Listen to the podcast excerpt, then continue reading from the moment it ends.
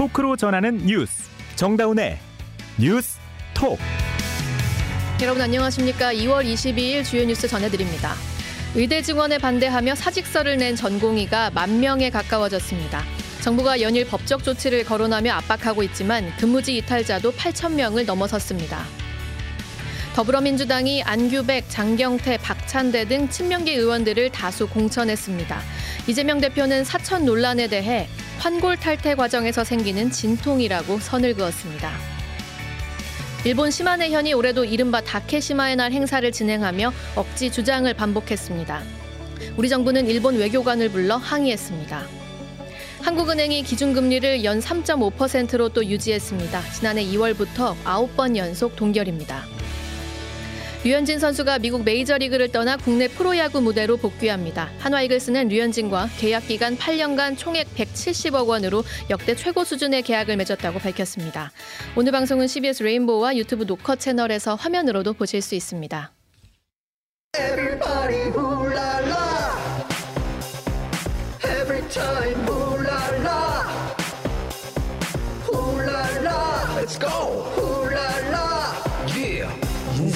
있어? 훌랄라. 훌랄라 장수 치킨. 여보세요? 안녕하세요. 현대해상 모델 이정재입니다. 도로에선 작은 실수도 사고로 이어질 수 있죠. 특약으로 벌금, 자동차 사고 처리 지원금, 변호사 선임 비용은 물론 일상 속 상해 사고까지. 현대해상 하이카 운전자 보험으로 든든하게 보장받으세요. 가입 시 유의사항을 확인하세요. 이효리의 삶은 어떤 거냐고요? 방문 정비부터 내 차 상태 진단, 멤버십 혜택까지 다 되는 마이카를 탄다. 내 삶이 달린다. 대한민국 넘버원 롯데렌터카 마이카. 참, 업무용 차, 상용차는 롯데렌터카 비즈카. 23년 2분기 한국렌터카 사업조합연합회 등록대수 기준. 지금은 하이뮨 시대. 산양류 단백질의 정상적인 면역 기능, 수화를 고려한 동식물성 단백질 설계까지 그만큼 좋으니까 하이뮨이죠.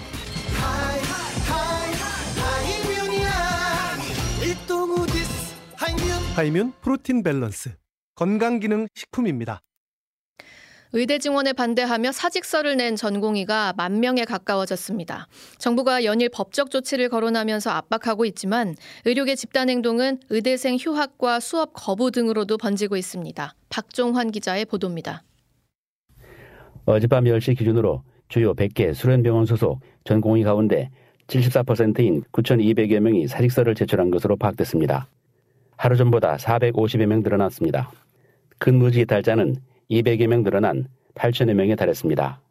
보건복지부는 현장 점검을 통해 근무지 이탈이 확인된 전공의 6,038명 가운데 이미 업무 개시 명령을 받은 인원을 제외한 808명에게 업무 개시 명령을 내렸습니다. 정부는 업무 개시 명령을 어기면 의사 면허정지 처분에 나서겠다며 복귀를 압박했습니다. 보건복지부 박민수 제2차관입니다. 행정 처분이라는 거는 먼저 명령이 내려지고 그것이 이행했는지를 확인을 하고 명확하게 뭐 한 두세 차례 걸쳐서 확인을 해서 명확한 불이행이 있었는지를 확인합니다. 그래 그것이 확인이 되면 처분 절차가 들어가게 되는 것입니다. 앞서 정부는 어제 불법 집단 행동을 주도하는 경우 원칙적으로 구속 수사하는 등 엄정 대응하겠다고 밝힌 바 있습니다. 의대생들의 동맹 휴학도 확산하고 있습니다. 휴학계 제출 학생은 어제 3천여 명을 포함해 전체 의대생의 63%인 만 1,700여 명으로 늘었습니다. 다만 군입대와 질병 등을 이유로 한 44명에 대해서만 휴학이 승인됐습니다. 어제 수업 거부가 확인된 곳은 10개기로 파악됐으며 이들 학교에서는 학생 면담 등을 통해 정상적인 학사 운영 노력을 벌이고 있다고 교육부는 설명했습니다. CBS 뉴스 박종환입니다. 전공의들의 공백이 커지면서 진료 현장의 혼란은 가중되고 있습니다. 서울 시내 한 대학병원 응급실에선 교통사고로 실려온 환자가 돌볼 일손이 없다는 이유로 5시간 넘게 기다리는 일까지 벌어졌습니다. 김정록 기자입니다. 오토바이를 몰던 40대 후반 A씨는 지난 19일 오후 5시쯤 서울 강남구 한 고등학교 앞에서 차량에 부딪혔습니다. 골반부터 다리까지 뒤덮은 통증에 머리에도 충격을 입은 A씨는 구급차를 타고 응급실로 실려갔습니다. 하지만 구급차가 찾아간 대학병원 응급실은 빈자리가 없다며 마냥 대기하란 말만 되풀이했습니다. 결국 A씨는 5시간 30분 넘게 기다려 밤 11시 10분에야 치료를 받을 수 있었습니다. 전문가들은 의료계 집단 행동으로 제때 치료받지 못하는 환자가 계속 늘어날 것으로 우려합니다. 보건의료노조 곽경선 사무처장입니다. 전역별 응급센터 같은 경우에 뭐 그럴 수는 있지만 이게 평상시에 그렇다고 하면 저는 여파가 미쳤다라고 보여지거든요. 이처럼 사흘째 이어진 전공의 사직행렬에 병원에서 만난 환자들마다 걱정이 가득합니다. 지금 우리 원래는 진료가 2시 45분인데 가니까 지금 한 110분을 더 기다려야 된다 그래가 사업에서 인력이 모자라서 그 정시에 이게 접기에 치료를 받으셔야 될 분들이 그걸 못 받으면 정말 생명의 위험도 있을 것 같아요. 그래서 보건복지부 피해 신고 지원센터에 신규 접수된 진료 피해 사례는 어제 오후 6시 기준 57건, 수술 지연이 44건으로 가장 많았고 진료 거절과 진료 예약 취소 등까지 집단행동 첫날 이후 누적된 피해 사례가 150여 건에 달하고 있어 더 큰 사고가 일어날까 우려됩니다. CBS 뉴스 김정록입니다. 더불어민주당이 박찬대 의원 등 친명계 의원들에게 다수 공천을 주면서 개파 갈등이 더 커질 것으로 보입니다. 이재명 대표는 공천 논란에 대해 환골탈태 과정에서 생기는 약간의 진통이라며 선을 그었는데요. 국회에 나가 있는 정석호 기자에게 자세한 내용 들어보겠습니다.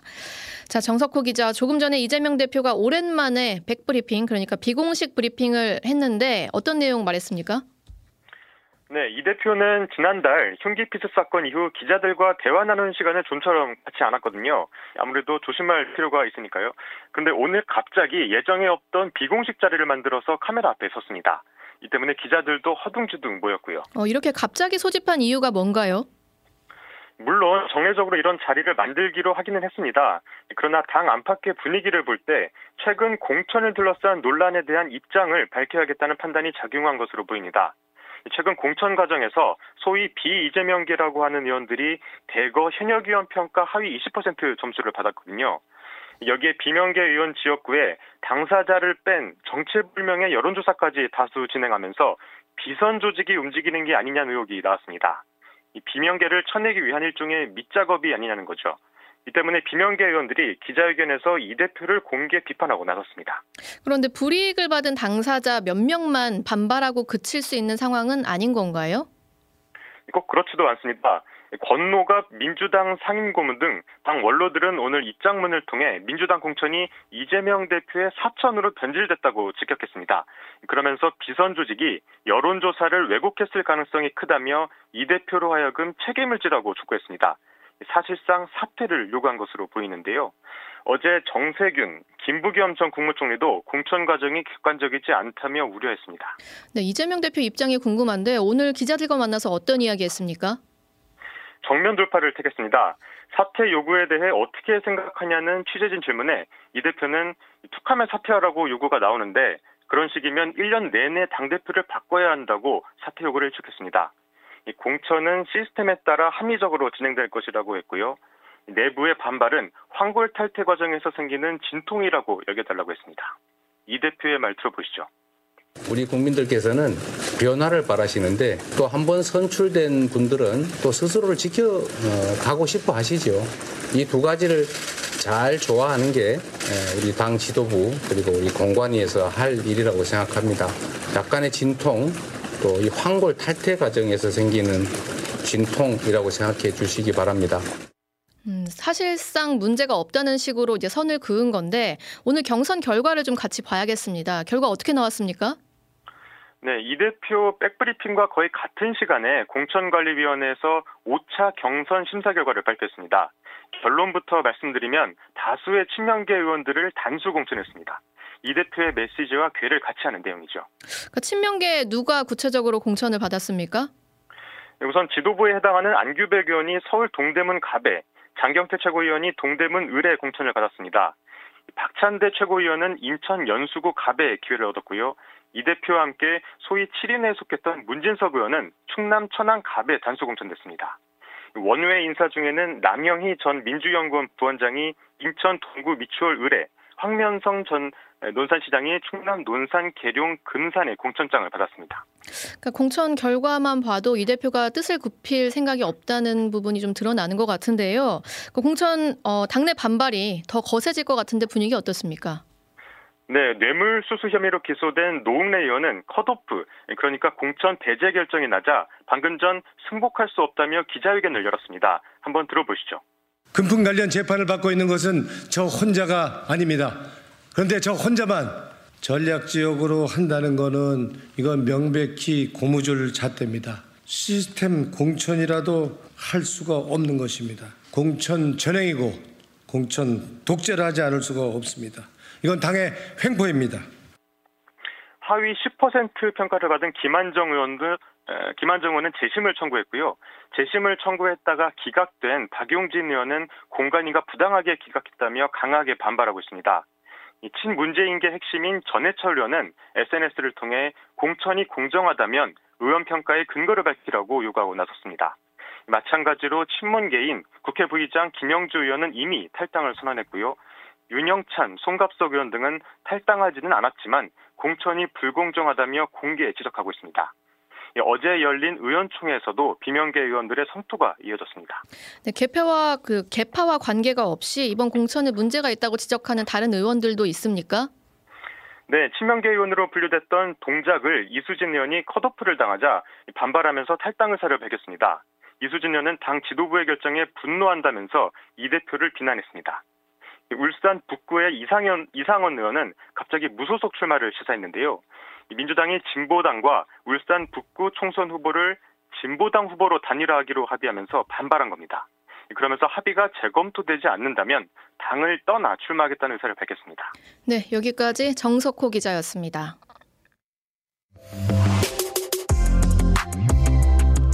여러분은 지금 뉴스다운 뉴스 정다운의 뉴스톡을 듣고 계십니다. 일본 시마네현이 올해도 이른바 다케시마의 날 행사를 진행하며 억지 주장을 반복했습니다. 우리 정부는 일본 외교관을 불러 항의했습니다. 김영준 기자가 보도합니다. 일본 시마네현이 지난 1905년 독도를 일방적으로 행정구역에 편입한 걸 기념하는 이른바 다케시마의 날 행사가 올해도 열렸습니다. 일본 정부는 내각부에서 영토 문제를 담당하는 차관급 인사인 히라노마 쇼지로 정무관을 참석시켰습니다. 뿐만 아니라 요미우리와 산케이 신문도 사설에서 한국이 다케시마를 불법 점거하고 있다며 윤석열 정권에 대해 국제법에 근거한 해결을 요구한다는 등 억지 주장을 반복했습니다. 외교부는 대변인 명의 성명을 내는 한편 미바의 다에스케 일본 대사관 총괄공사를 초치해 항의했다고 밝혔습니다. 조태열 외교부 장관도 어제 브라질에서 열린 G20 외교장관 회의를 계기로 열린 한일 장관회담에서 가미카와 요코 외무상에게 항의했습니다. 일본은 강제동원 가해기업 히타치 조센이 우리 법원에 맡긴 공탁금을 피해자 가운데 한 명이 찾아간 일로 맞불을 놨습니다. 임수석 대변인입니다. 양국 간 주요 현안에 대해서 심도 있는 의견이 교환되었습니다. 특히 히라치 사건, 은행 공탁금 출금 문제와 관련해서는 양측의 입장을 재확인하는 수준에서 논의가 이루어졌습니다. 북한의 위협이 커지며 한미일 협력이 강조되고 있지만 일본의 억지 주장은 계속 반복되는 모양새입니다. CBS 뉴스 김영준입니다. 한국은행이 기준금리를 또 동결했습니다. 지난해 2월부터 아홉 번째 동결인데요. 미국이 금리를 인하하지 않고 있는 데다 물가와 가계부채 상황도 여전히 불안하다는 판단이 반영됐습니다. 이동직 기자입니다. 한국은행 금융통화위원회는 오늘 통화정책 방향회의를 열고 기준금리를 연 3.5%로 동결했습니다. 금통위원 만장일치 결정으로 지난해 2월부터 9차례 연속 동결입니다. 금통위는 물가 상승률 전망의 불확실성이 크고 대내외 위험 요인의 전개 양상을 점검할 필요가 있다고 동결 이유를 설명했습니다. 한은의 기준금리 동결은 물가와 가계부채, 부동산 PF, 미국의 정책금리 등이 아직 불확실한 데 따른 조치입니다. 이창용 한은 총재입니다. 긴축 기조를 얼마나 지속할지는 앞서 말씀드린 불확실 요인들을 면밀히 점검해 나가면서 결정해 나가도록 하겠습니다. 금통위원 7명 가운데 6명이 여전히 통화 긴축 선호 성향을 드러낸 만큼 적어도 올 상반기까지는 3.5% 금리가 유지될 걸로 보입니다. 시장은 미국이 오는 6월쯤 정책금리 인하를 시작하면 한은은 하반기부터 통화정책에 변화를 줄 걸로 예상했습니다. 한편 한은은 올해 경제 성장률 전망치도 지난해 11월 전망과 같은 2.1%로 유지했습니다. 지난 전망 때와 비교해 내수 흐름은 악화됐고 수출 등 대외 여건은 개선됐다는 분석입니다.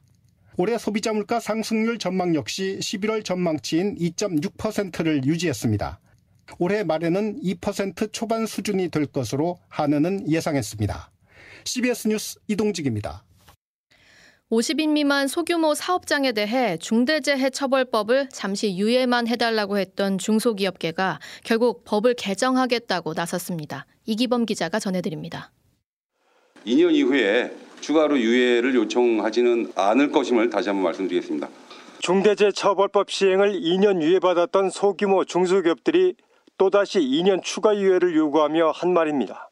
법을 지키지 않겠다는 것이 아니라 준비 시간이 필요하니 추가 유예를 해달라는 겁니다. 하지만 오늘 속내를 드러냈습니다. 중대재해처벌법이 헌법에 위배된다며 헌법소원을 내겠다고 공식 밝혔습니다. 김기문 중소기업 중앙회장입니다. 사실 이게 그 유예도 유예지만 아, 법을 바꿔야 된다, 제도 개선해야 된다 이런 쪽이고 잘못된 법인이 지키기보다는 고치겠다는 겁니다. 이달 안으로 헌법소원을 내되 결과가 나오려면 시간이 오래 걸리는 만큼 법 개정 작업에도 들어가기로 했습니다.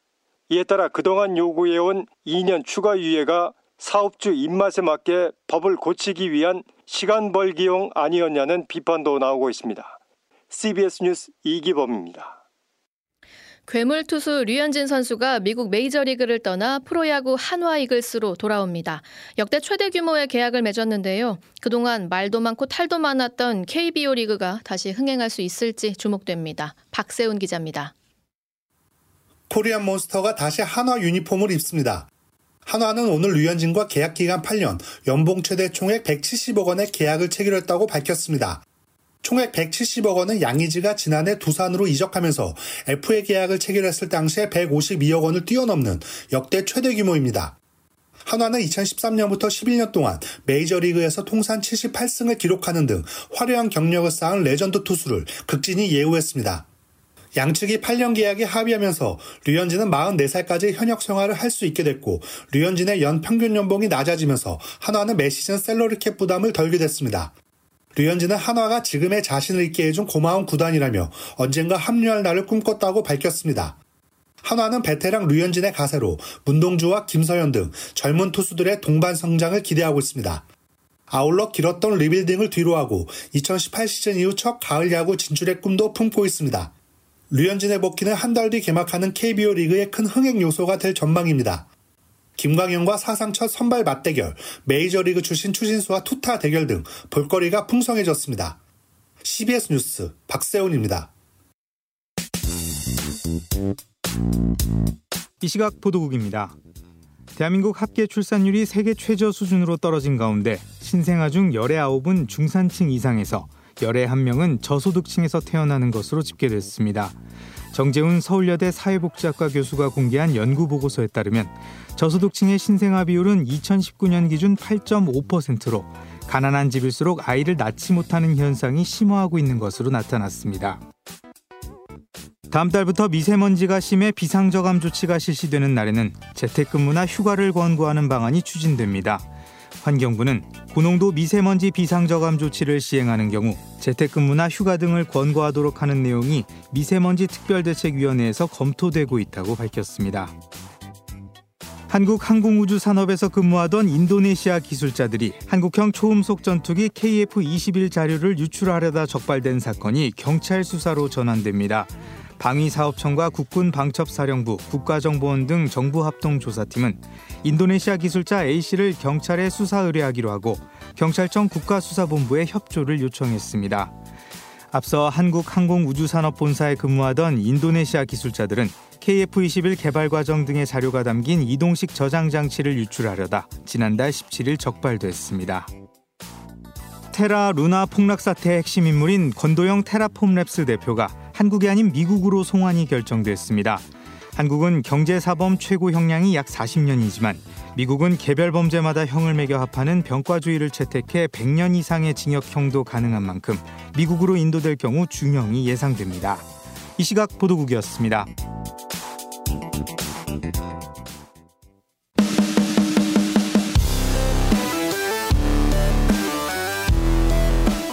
온라인 핫 이슈를 짚어봅니다. Attention 뉴스.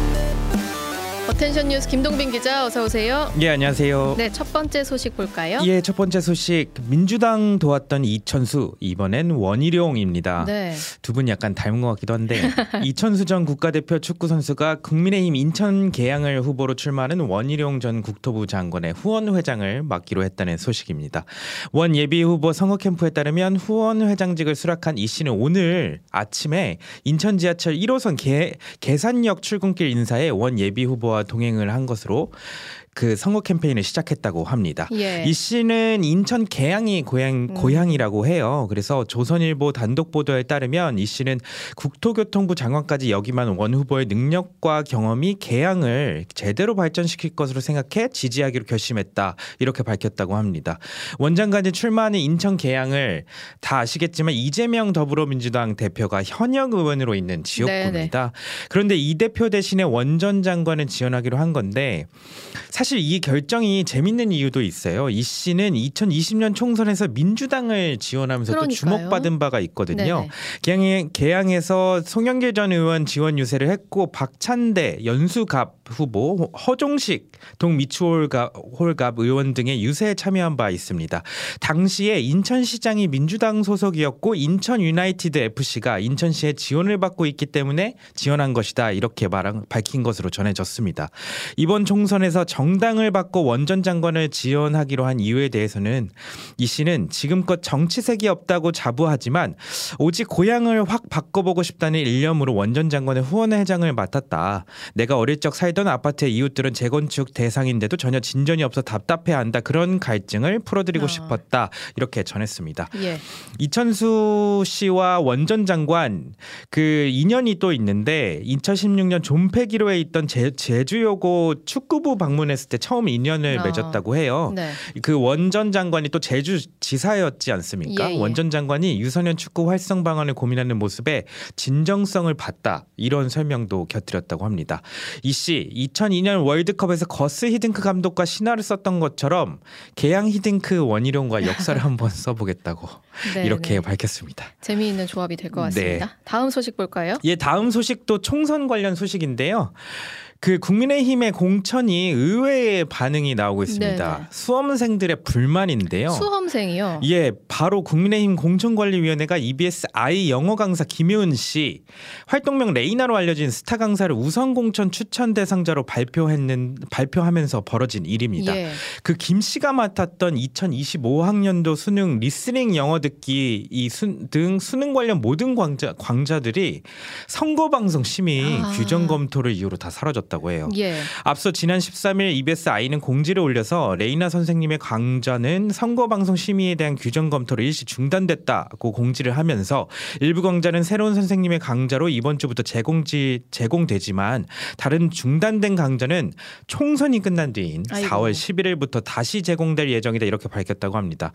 수험생들은 뭐 관련 커뮤니티에 글을 올려 항의를 하고 있다고 하는데요. 일부 수험생들은 교재를 샀는데 4월 아. 중순까지 가만히 있어야 되느냐 이런 류의 불만을 나타냈다고 합니다. 네.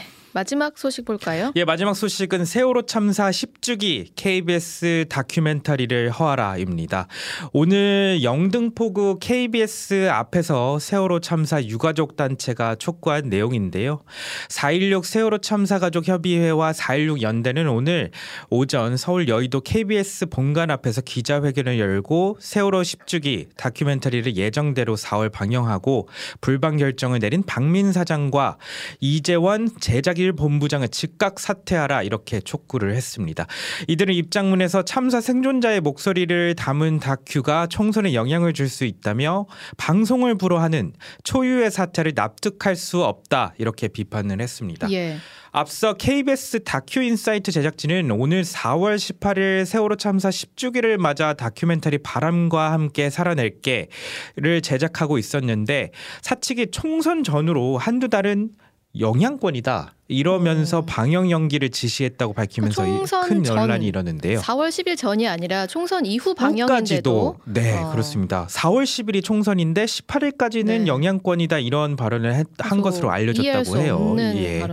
해당 다큐멘터리는 4월 18일을 목표로 세월호 참사 생존자들의 이야기를 담는 방식으로 이제 구성이 됐고요. 예. 현재까지 촬영이 40% 정도까지 진행된 것으로 알려졌습니다. 논란이 커지자 KBS 측은 27일 TV 편성위원회를 열어서 이 사안을 논의할 예정인데요. 다큐 인사이트 소속 조혜진 PD는 제작진으로서 유저, 유족분들께 죄송스러운 마음이라면서 아직 저희는 방송을 포기하지 않았다. 시사교양 PD들은 기수별 성명을 내고 있고 다큐가 방영될 수 있도록 끝까지 내부에서 목소리를 내겠다. 이렇게 음. 밝혔다고 합니다. 총선 이후에 잘 방영됐으면 하네요. 네. 여기까지 듣겠습니다. 김동빈 기자였습니다. 이어서 날씨 전해드립니다. 김수진 기상 리포터. 네, 현재도 전국 곳곳에서 산발적으로 눈이나 비가 내리고 있는데요. 오늘 퇴근길에도 교통 안전과 보행자 안전 사고에 각별히 유의하셔야겠습니다. 이번 비나 눈은 오늘 밤 수도권과 강원 내륙 지역부터 차차 그칠 것으로 보입니다만 강원 영동과 경북 북동 산지, 울진 경주에는 여전히 대설특보가 남아 있는 가운데 내일까지도 많은 눈이 더 쏟아지겠습니다. 폭설로 인한 추가 피해 없도록 꾸준히 대비를 잘 해주셔야겠는데요. 내일까지 강원 산지에 최대 15cm 이상, 강원 동해안과 경북 북동 지역에 5에서 10cm 안팎의 큰 눈이 더 이어지겠고 제주 산지와 지리산 부근에 2에서 7, 그밖에 강원 내륙과 남부 내륙에 1에서 3, 서울에는 1cm 미만의 눈이 더 내리는 곳이 있겠습니다. 그리고 내일 새벽까지 전국 대부분 지역으로 바람이 강하게 불 것으로 보여서 시설물 관리에도 유의하셔야겠고요. 내일 아침은 오늘보다 더 추워지겠습니다. 내일 철원의 아침 기온 영하 6도까지 떨어지겠고 서울 영하 2도, 청주 영하 1도, 대구 1도, 광주 3도로 중부지방은 영하권 추위가 이어지는 가운데 찬바람까지 불어서 좀 더 춥게 느껴지실 수 있겠습니다. 반면에 내일 낮 최고 기온은 서울과 원주 6도, 대전, 광주, 부산 8도로 오늘보다 2도에서 5도가량 더 높겠습니다. 그리고 이번 주말 주일 동안에도 아침 기온은 평년보다 낮겠고 한낮 기온은 평년과 비슷하거나 좀 더 높을 것으로 보여서 일교차가 크겠습니다. 날씨였습니다.